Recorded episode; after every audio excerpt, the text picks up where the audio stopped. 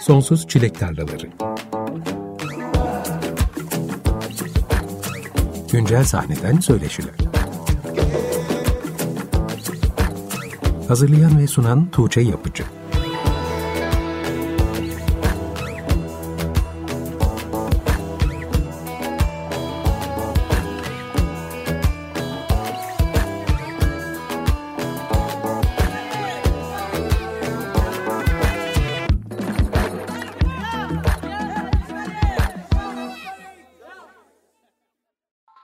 95.0 Açık Radyo'da Sonsuz Çilek Tarlalarından herkese merhaba. Ben Tuğçe Yapıcı. Geçen haftaki programı Santi ve Tuğçe'nin Kuyu adlı parçasıyla kapatmıştık. Bu akşamki programın açılışında yine kendilerinin İstanbul'a adlı parçasıyla yaptık. Paraguay'dan Santiago Ferreira ve İstanbul'dan Tuğçe Kurtiş bu akşam konuklarım. Hoş geldiniz. Merhaba, hoş bulduk. Merhaba. Nasılsınız? İyiyiz. Türkiye'den yeni döndük. Biraz onun hüznü içerisindeyiz. İyiyim.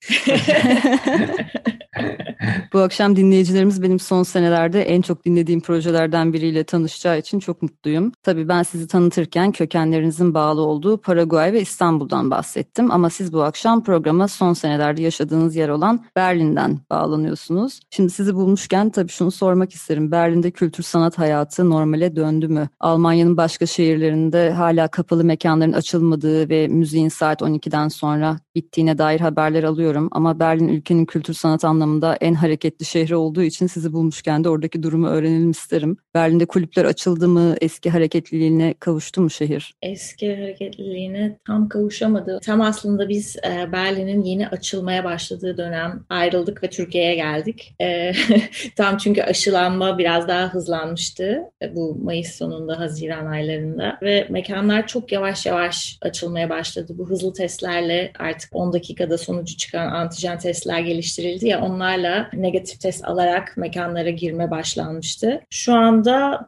daha iki gün önce geldiğimiz için tam ne durumda olduğunu inanın çok iyi takip edemedim ama festivaller başladı. Çok küçük sayılarda da olsa butik şekillerde e, başladı. Kulüplerde konser line-up'ları açıklamaya başladılar. O yüzden sanırım birkaç ay içerisinde yeni gelişmeler olacak ama tabii hava koşulları bunu nasıl etkileyecek onu da bilemiyorum. Sayılar burada da yine yükselişte çünkü. Siz de bu pazar Almanya'da bir festivalde çalacaksınız. Evet. Dinleyenlerimiz aslında programı dinlediklerini siz festivalde çalmış olacaksınız ama Lusatya Festival mi? Evet. Nerede Almanya'da? Tam Berlin'e iki saat uzaklıktaki bir şehirdi.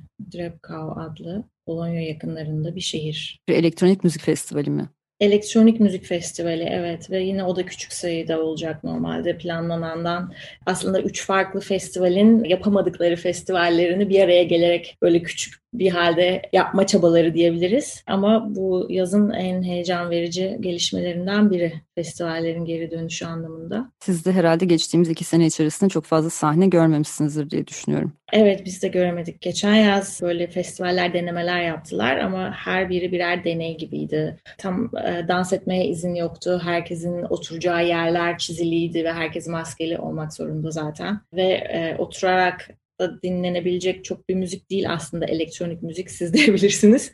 O yüzden e, performansı da çok etkiliyor. İnsanların kendi kulaklıklarıyla dinlemeleri gereken bazı konserlerde de bulunduk. Orada da herkes kendi dünyasında. O yüzden çok fazla iletişim kurmak da mümkün olmuyor. Hem dinleyiciler arasında hem de performans veren kişilerle dinleyiciler arasında. Herkes kendi dünyasında konser dinliyor gibiydi. Enteresan öyle girişimlerde oldu müziği canlı tutabilmek adına. Biz de bunlara katıldık. Ama şimdi bu e, Lusatya Festivali alıştığımız festivallerin ilki gibi olacak pandemi sürecinden sonra. Ben de sahnedeki sanatçılar için hep çok zorlayıcı bir deneyim olduğunu duyuyorum. Evet. Bu dönemde konser vermenin. Kesinlikle öyle. Peki sizin hikayenizin en başına dönmek istersek biraz daha uzaklaşmamız lazım ve sizin tanışmanıza Santi ve Tuğçe projesinin başlangıcına ev sahipliği yapan ülke olan Amerika'ya gitmemiz gerekiyor sanırım. Hatta Kansas galiba. Evet, Kansas.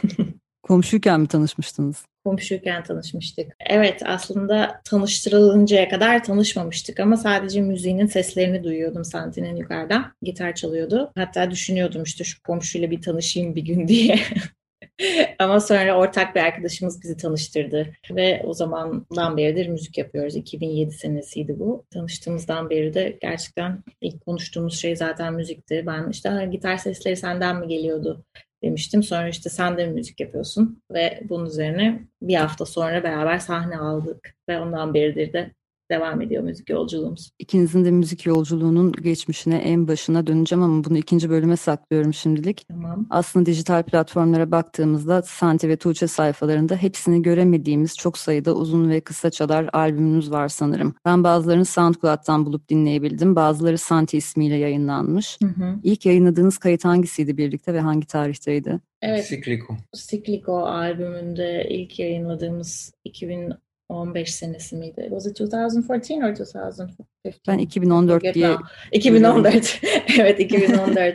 2014. İlk orada yayınladık ama onu Santi adıyla yayınladık. Sadece featuring Tuğçe Kurtiş şeklinde. Benim vokal yaptığım parçalarda beni koyduk ama Spotify'da sanırım sadece Santi'nin sayfasından erişilebiliyor. Spotify'a çünkü çok geç bir dönemde yıllar sonra aslında müziklerimizi koymaya başladık. İlk zamanlarda hep SoundCloud ve Bandcamp üzerinden paylaşıyorduk müziklerimizi. Ama ilk yayınladığımız albüm evet Cyclico. Arada da uzun bir zaman var aslında tanışıp müzik yapmaya başlamanızdan ilk kaydınızı yayınlamanıza kadar bir 7 sene süre var. Hı hı. O sürede neler yaptınız? Daha çok sahnelerde miydiniz yoksa evde üretim halinde miydiniz? Well, musically, we had moments when we played more, but then I also started uh, studying something else in the university. So there were some years where we were not as active, but at the beginning we were doing more acoustic music, playing jazz standards and Brazilian music, a lot of Brazilian tunes like bossa nova and a little of samba. so yeah, that was our, our beginning, and then some original tunes as well. Evet, en başlarda Santi'nin o, o zamanlar ilk tanıştığımız 2007 yılında Kansas'ın müzik okulundaydı, konservatuvardaydı. Oradaki diğer müzik öğrencileriyle konserler veriyorduk aslında. Yani o Lawrence zaten tam bir üniversite kentiydi. Küçük üniversite kentinin küçük barları ve kafelerinde. Buna 2000 sanırım 8 yılında başladık. Ve hep böyle devam etti. Sonra elektronik müzik dersi alıyordu Santi e, sanırım o böyle 2010'larda. İlk e, Metaphysical Tinge diye bir parça var. Sonra Cyclico'nun bir hali oldu o. O onun sınıf projesiydi. İlk defa orada eski bir versiyonunu bu parçanın orada seslendirdik. Orada bir piyanist, bir cellist ve ses ve elektronik beat olarak e, sanırım en kötü performansıydı hayatımızın diyebilirim. bütün her şey karıştı. Çünkü bütün e, bütün herkes ritmi kaçırdı. Elektronik ritim bir yandan gidiyor. Piyano tamamen başka bir yerden girdi. Sonra cello apayrı bir yerden girdi. O, o epey e, komik bir performans oldu. Ama parçayı neyse ki vazgeçmedik. Onu tekrar yaptık. Yeniden yaptık ve sonra o, o parçaya sonra albümde yer verdik. Ama evet o dönemde elektronik müzikten çok akustik müzik yapıyorduk. Ama ilk albümün tohumlarını da atmış herhalde bir parça. Evet ilk albümün tohumlarını attık. O Metaphysical Tinge parçasından sonra diğer parçalar geldi. O albümde duyabileceğimiz diğer parçalar ondan sonra geldi. İlk olarak bir albüm yapma fikri var mıydı aklınızda yoksa bir şeyler yaparken biriktiler ve bir albüme mi evrildiler? It was an idea for some time. Yes, for sure. Let's put all of these ideas together. Let's make an album, full length album, and let's like start a project with a mixture of electronic and acoustic instrumentations. So that that was an idea for a while, and then we finally did it in 2014. Yani öncelikle o yıllarda daha akustik kayıtlarımız var. Böyle onlara şu an albüm demeye dilim varmıyor. Cover parçalarımız vardı o dönemler demo olarak çalmak istediğimiz yerlerde yanımızda götürüyorduk.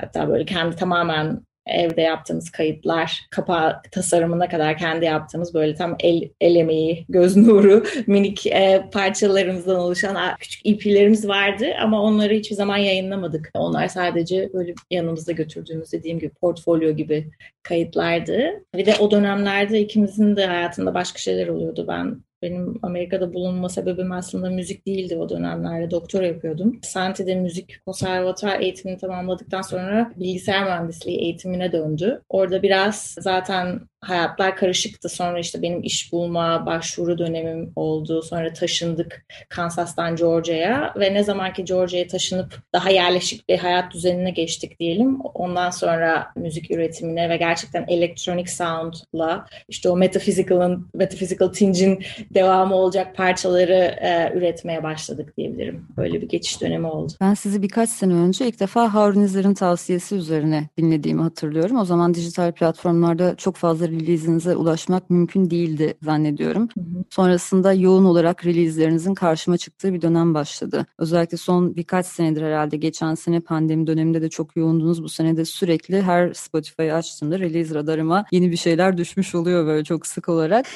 Tüm Santi ve Tuğçe kayıtlarına tek bir platformdan ulaşmak mümkün mü şu anda? E, Bandcamp şu an hala bütün müziklerimizin başından beri yapmış olduğumuz işte remixler, editler dahil hepsinin ulaşabildiği platform Bandcamp. E, Spotify dediğim gibi çok yeniyiz. Sanırım son iki, iki buçuk senedir Spotify'a geldik. En başlarda direniyorduk biraz ama sonra artık kabul ettik. Spotify'dan çok fazla dinleyicinin parçaları oradan duymak istediğini ve o yüzden Spotify'da hala tam bir düzen veremedik. E, hatta bazı parçalar benim adıma, bazı parçalar Santi'nin adına, bazı parçaları artık son dönemde Santi ve Tuğçe olarak sadece bu isimle yayınlamaya karar verdik. Çünkü diğer türlü bulunamıyor parçalarımız. Evet ben de sorun yaşıyorum bulmak istediğim parçalarda. Evet evet şu an biraz daha organize bir şekilde o yayınları tekrar herhalde düzenlememiz gerekecek. Ben de bunu soracaktım. Tüm diskografiye tek bir yerden ulaşabilecek miyiz bir gün diye. Evet. Yakın zamanda planınız varmış. Evet. Şimdi dilerseniz sohbette çok daha ilerlemeden bir şarkı daha dinleyelim. Bu parça Doña Antonia olacak. Bu parçayı seçtik. El Regreso del Gallito albümünden. Dilerseniz parçayı dinleyelim Santi ve Tuğçe'den Doña Antonia'yı ardından kendileriyle sohbetimize devam edeceğiz.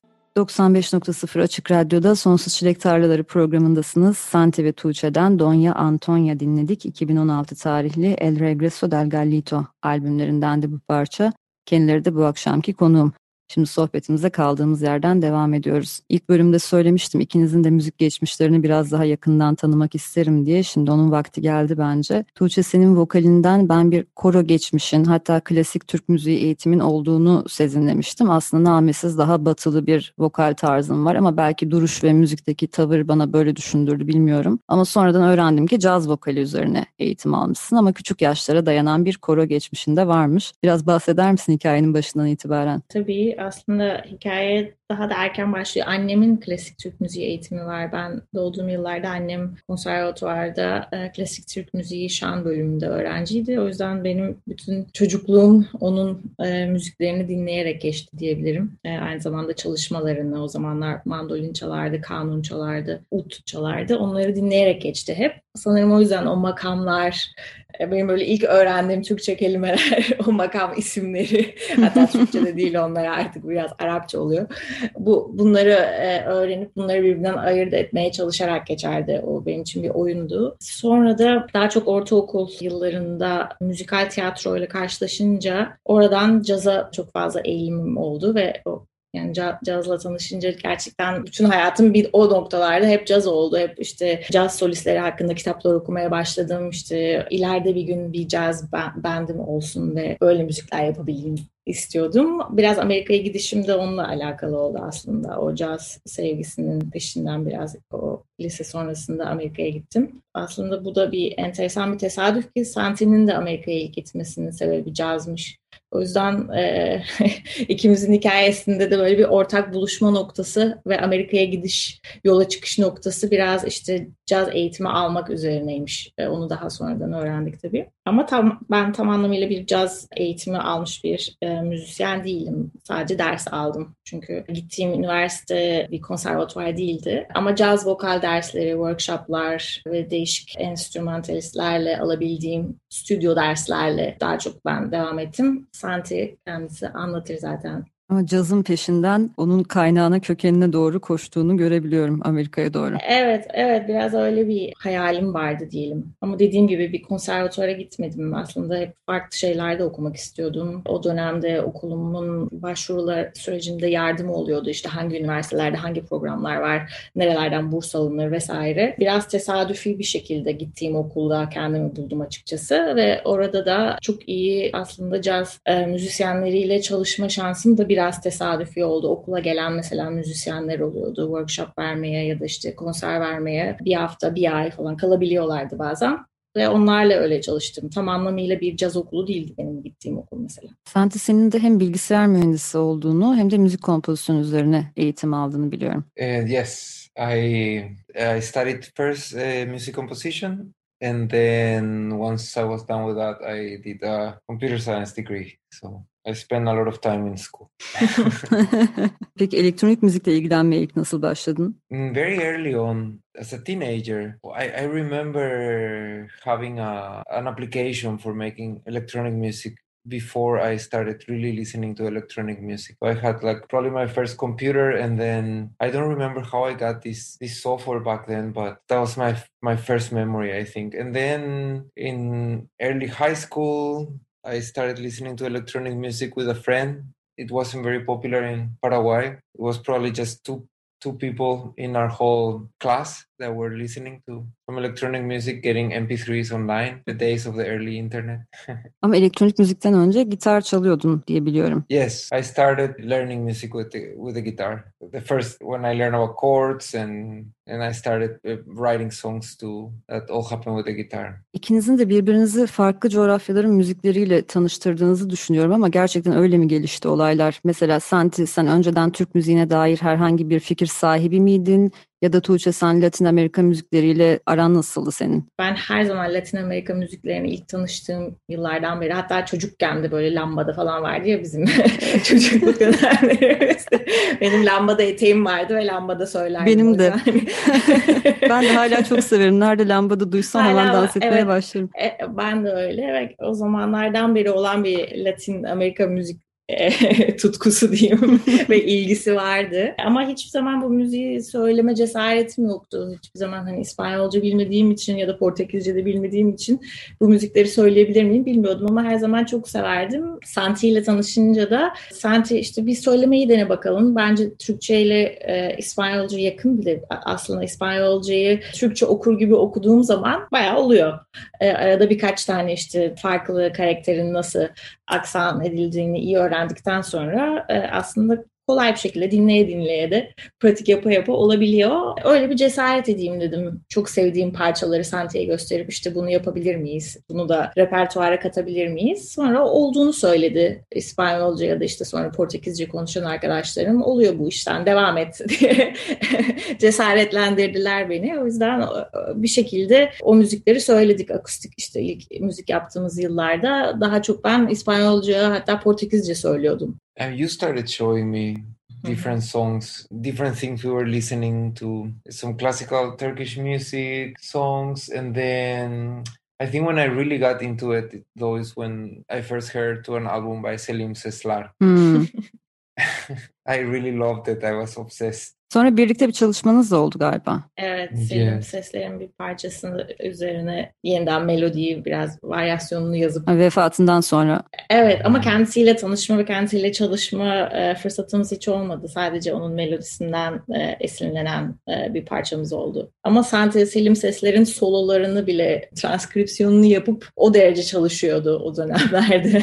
I had no idea what the notes were because I the way that it was sounding to me at the time was so fluid, like almost like singing. So I couldn't understand what kind of combinations of notes. So then I really wanted to understand it. So then I thought, okay, I'm going to really listen to this over and over and, and write it down. So like I, I loved it so much. So I studied it for some time and yeah, that was that was the beginning, I think. And after that we started making Turkish songs, right? and and now you are you have your psychedelic fascination.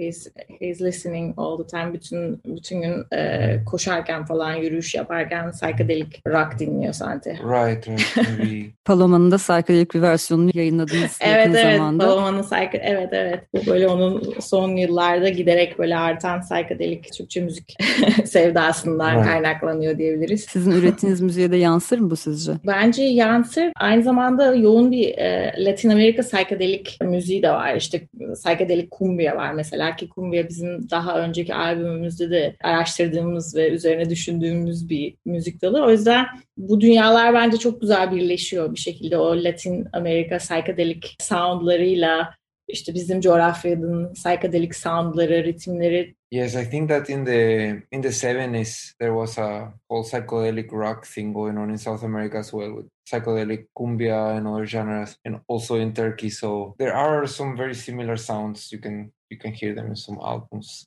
similar feelings. Similar feelings, yeah. so there's a lot, but I also been practicing some guitar lines recently with uh, more Turkish scales and mannerisms. So I, I want to start recording some of that for upcoming albums as well.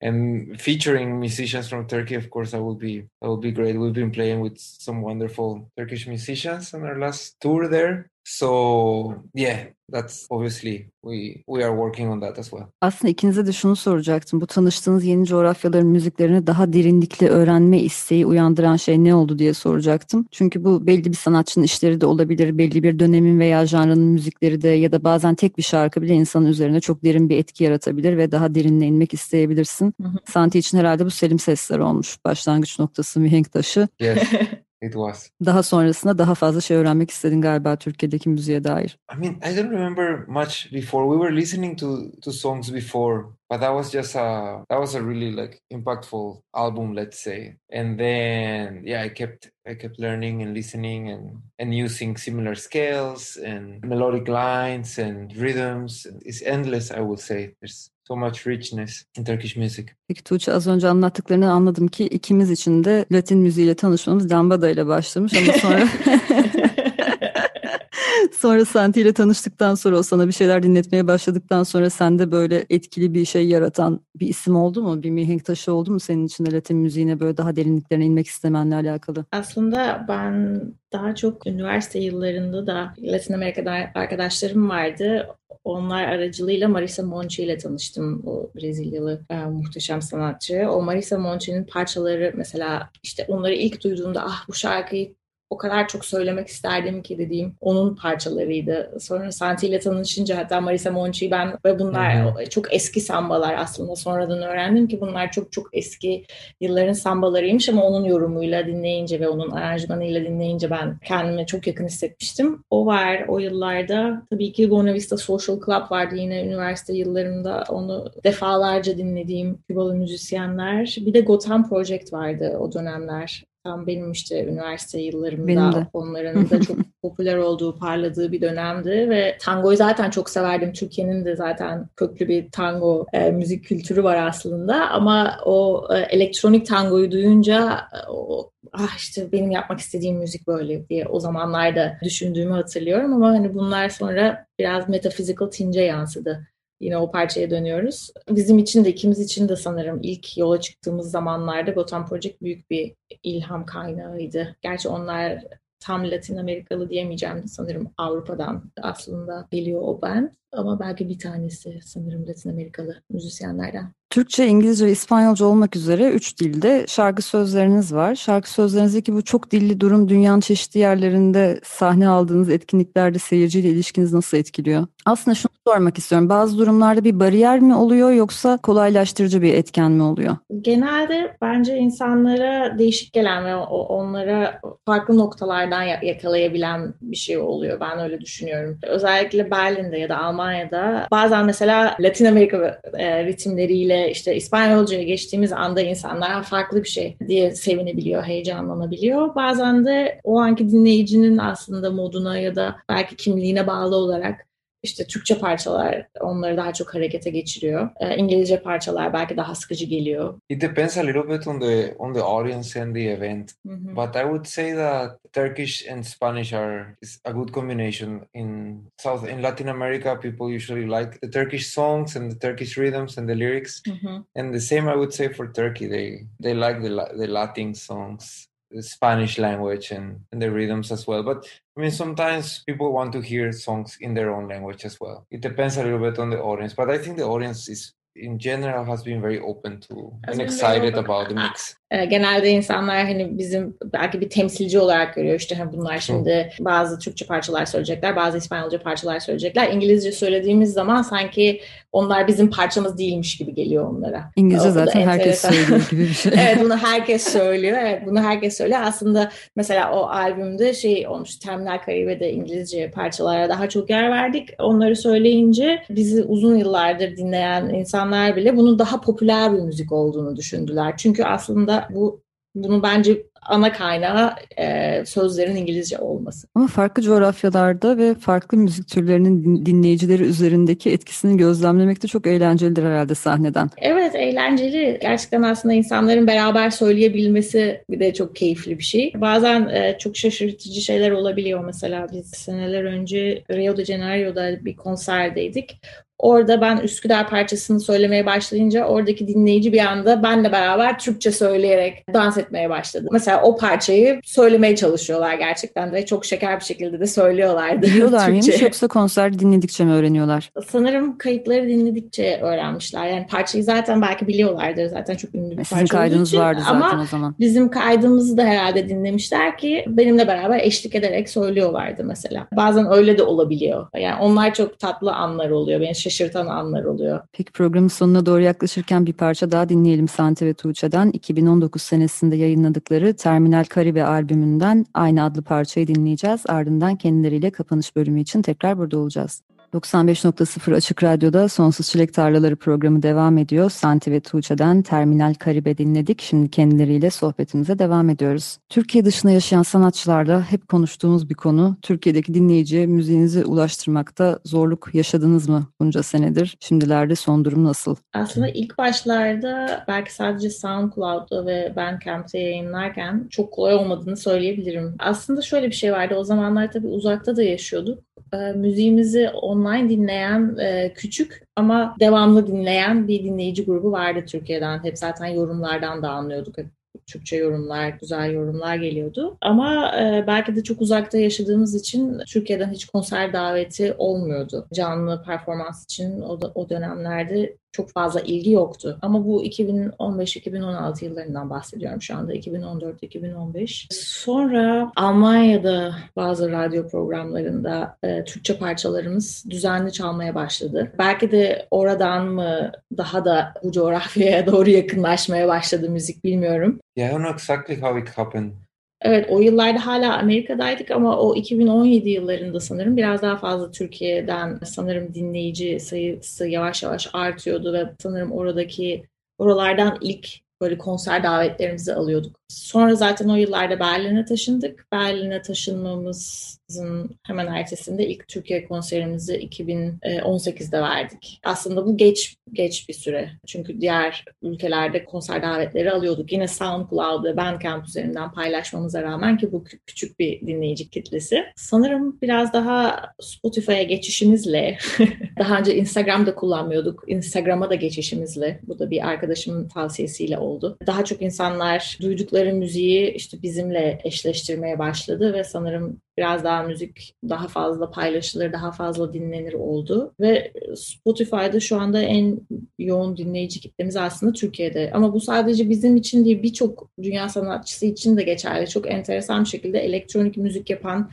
deep house yapandan, tekno yapan yapımcılara kadar çoğunun en fazla dinleyicisinin olduğu ülke Türkiye. Sanırım o yüzden o dinleme platformlarıyla alakalı bir şey. Bazı platformlar bazı ülkelerde daha çok dinleniyor. SoundCloud mesela Almanya'da ilk yıllarda daha çok dinleniyordu. Sanırım oradan SoundCloud'dan bizi daha çok dinleyen ve işte radyo programlarına alan, konuk eden programlar oluyordu. Türkiye'de SoundCloud şu anda sanırım çok fazla dinlenmiyor. Eskisi kadar değil evet bir şekilde bir elimiz çekildi Evet. SoundCloud'dan.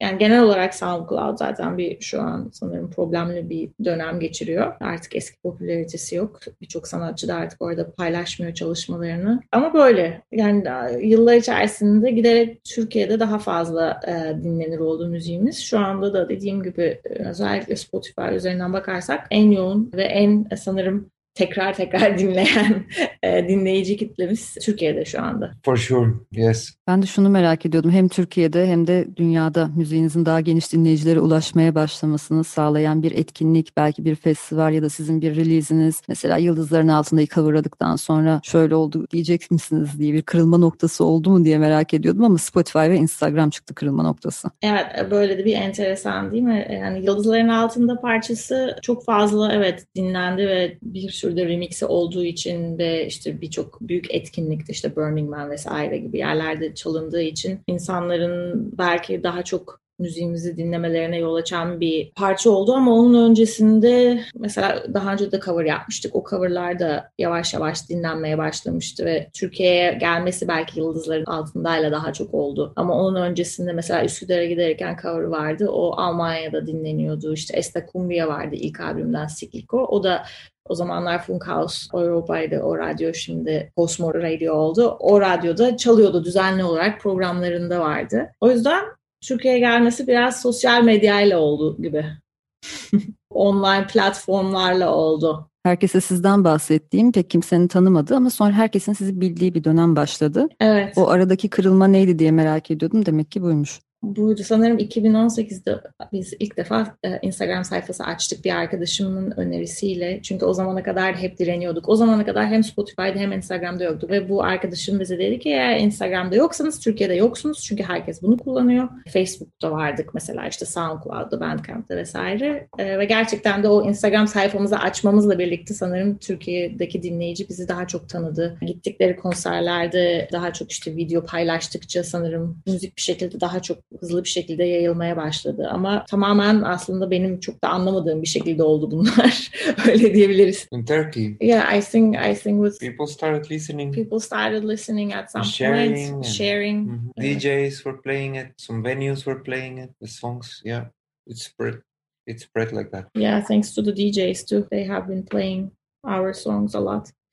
Henüz iki gün önce Türkiye turnenizden döndünüz. Hangi şehirlere uğradınız? Bir Alaçatı konseri hatırlıyorum. İstanbul'da çaldınız. Arada başka nereler var? Dalaman var. Dalaman'da Kuşadası'nda çaldık ilk defa yine bu sene. E, kazalarında bir etkinliğimiz olacaktı maalesef. E, tam yangınlar döneminde iptal oldu. Kayaköy. Kayaköy. Kayaköy'de çaldık evet. ilk defa yine Fethiye Kayaköy'de çok güzel bir etkinlikti o da. Az önce bahsettiğimiz Türkiye'deki dinleyici kitlenizin genişlemesinin etkilerini bu konserlerde görebildiniz mi? Ben Kalamış'taki konserde gördüm mesela. İnsanlar eşlik ediyorlardı parçalara. Evet, Kalamış'taki konser en e, özel konserlerden biriydi. O, ama e, Kayaköy'deki konserde mesela bizim için çok tatlıydı. Çünkü orada da gerçekten baştan sona parçalarımızı bilen bir dinleyici kitlesi vardı. Kalamış'takine benzer bir şekilde. Yani baştan sona kadar dans eden, baştan sona kadar bütün parçalara eşlik eden çok tatlı bir dinleyici grubu vardı. O, onu hissetmek çok iyi geldi. Onun dışında da bazı yerlerde mekana göre değişiyor. Daha çok konser olarak zaten düzenlenirse etkinlik gerçekten müziği bilen e, ve o müziği dinlemek için gelen insanlar oluyor. Ama daha çok bir yazlık mekan,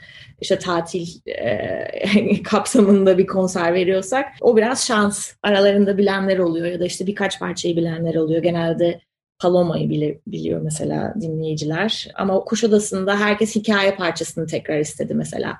E, o da bizi sevindirdi çünkü hikaye ne de olsa daha bir sene bile dolmadı hikayeyi yayınlanması. O parçayı istemeleri bizi sevindiriyor mesela Yıldızların Altında yerine bunu istemeleri. çünkü iki sene önce Türkiye'deki konserlerimizde daha çok Yıldızların Altında'yı biliyordu herkes. E, ama şimdi daha çok orijinal parçalarımızla ve yeni yayınladığımız parçalarımızla dinlemeye, tanımaya başladılar. O da o da güzel e, bizi sevindiren bir şey. Ama izlediğim kadarıyla performansınızdan gördüğüm siz hiç bilmeden gelen dinleyiciyi de performansın içine çekebilecek güçte bir iş ortaya koyuyorsunuz sahnede. Benim izlediğim Kalamış konserinde siz Arp'ta Aslan Güngör ve Neyde Burak Mal çok eşlik etti. Normal şartlarda iki kişi mi çıkıyorsunuz sahneye genellikle yoksa çoğunlukla bu konserdeki gibi size eşlik eden enstrümanist arkadaşlarınız oluyor mu sahne ekibinde? Aslında hep dinamik oluyor sahneye göre ya da e, değişik zamanlarda değişik müzisyenlerle çalışıyoruz. Daha önce bir e, multi perküsyonist arkadaşlarla konserlerimiz olmuştu. Özellikle 2018-2019 e, yıllarında. Ama live duo ya da live band şeklinde iki seçenek genelde sunuyoruz konser vereceğimiz yerlere. İşte festivalse ya da festivalin mekanına, sahnenin büyüklüğüne, bütçelerine vesaire bağlı olarak değiştiriyoruz o düzeni. Ama genelde şu anda müziğimizin daha da çok gitmek istediği yön Kalamış'ta beraber o paylaştığımız e, konser. Aslı hem zaten çok sevdik ve o, o şu an büyük bir hayalimdi benim Harp'la beraber sahne almak. Bunu ilk defa Kalamış'ta e, gerçekleştirmiş olduk. Umuyorum ki ileride yine bu tarz daha konser organizasyonunda olan e, etkinliklerde mesela piyanoyu da dahil edebilmek, işte mesela bir davul set, bazen konturbas, bazı parçalarımızda şu anda üzerinde çalıştığımız parçalarda onları dahil etmek istiyoruz. Yavaş yavaş biraz daha o canlı enstrümanları sahneye taşımak. Hem zaten kayıtlarımızda onu yapıyoruz ama sahnede de bu şekilde performans alabilmek şu anda en büyük amacımız. Pandemi döneminden önce de o yöne doğru daha çok gelişmeye başlamıştı. Ama maalesef böyle uzun bir ara dönemi oldu diyelim. Şimdi biraz kaldığımız yerden devam ediyoruz. Yeniden başlıyoruz ya da. Peki yakın zamanda konfirme olmuş dünyanın herhangi bir yerinde bir konseriniz var mı? Buradan duyuralım. 4 Eylül'de yine Almanya'da Mers e, şehrinde ilk defa e, yine konser olacak. Bu bir festival değil. Sadece bizim konserimiz. Sonra e, Arnavutluk'ta yine ilk defa gidiyoruz. Tirana da bir konserimiz olacak. Belki kazalarında iptal edilen konserimiz Kasım ayında ya da daha doğrusu Kasım değil pardon Ekim sonunda olabilir e, hala kesinleşmedi. Şimdilik böyle. Umarım Türkiye'de tekrar karşılaşırız. Peki şunu da sorayım. Şu an tezgahta pişen sizden yakın zamanda duyacağımız yeni release'ler var mı? Hmm, we have two projects we are working on. One is a mixture of Turkish and Spanish songs, and the other one is a concept album, which is more on the dystopian side of things, more futuristic and more so, about extinction, let's say. Mm, it's it's a dark kind of dark more sci-fi kind of album so let's see when they they both come i mean now we are working on them at the same time and we'll keep planning more precisely once we have more more songs finished. Evet, tahminen parça parça yayınlarız. Çünkü aynı anda genelde birçok proje üzerinde çalışıyor oluyoruz. En çok bitmeye hazır olan parçalar şu anda e, bazıları Türkçe, bazıları İspanyolca olan parçalar. Bunlar kayıt aşamasında, diğerleri de yapım aşamasında bu konsept albüm. Ama bakalım hangi sırada yayınlayacağız. Onu henüz planını yapmadık. Bakalım o zaman biz beklemede kalıyoruz heyecanla. Bu haftalık Sonsuz Çilek Tarlalarının sonuna geldik. Bu akşam Santi ve Tuğçe konuğumdu. Sizleri çok dinlediğim projelerden biriyle tanıştırmış oldum. Bu yüzden çok mutluyum. Umarım yeni işleriniz çıktıkça tekrar tekrar buluşuruz. Çok teşekkürler. Biz çok teşekkür ederiz. Tekrar görüşmek üzere. Teşekkürler.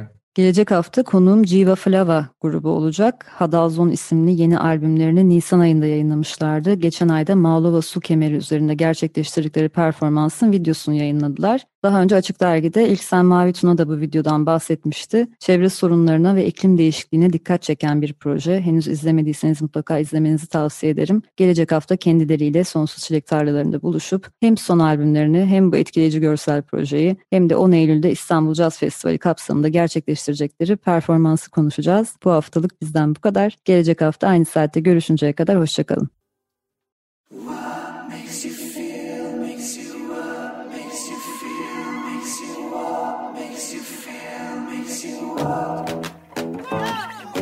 Sonsuz Çilek Tarlaları. Güncel sahneden söyleşiler. Hazırlayan ve sunan Tuğçe Yapıcı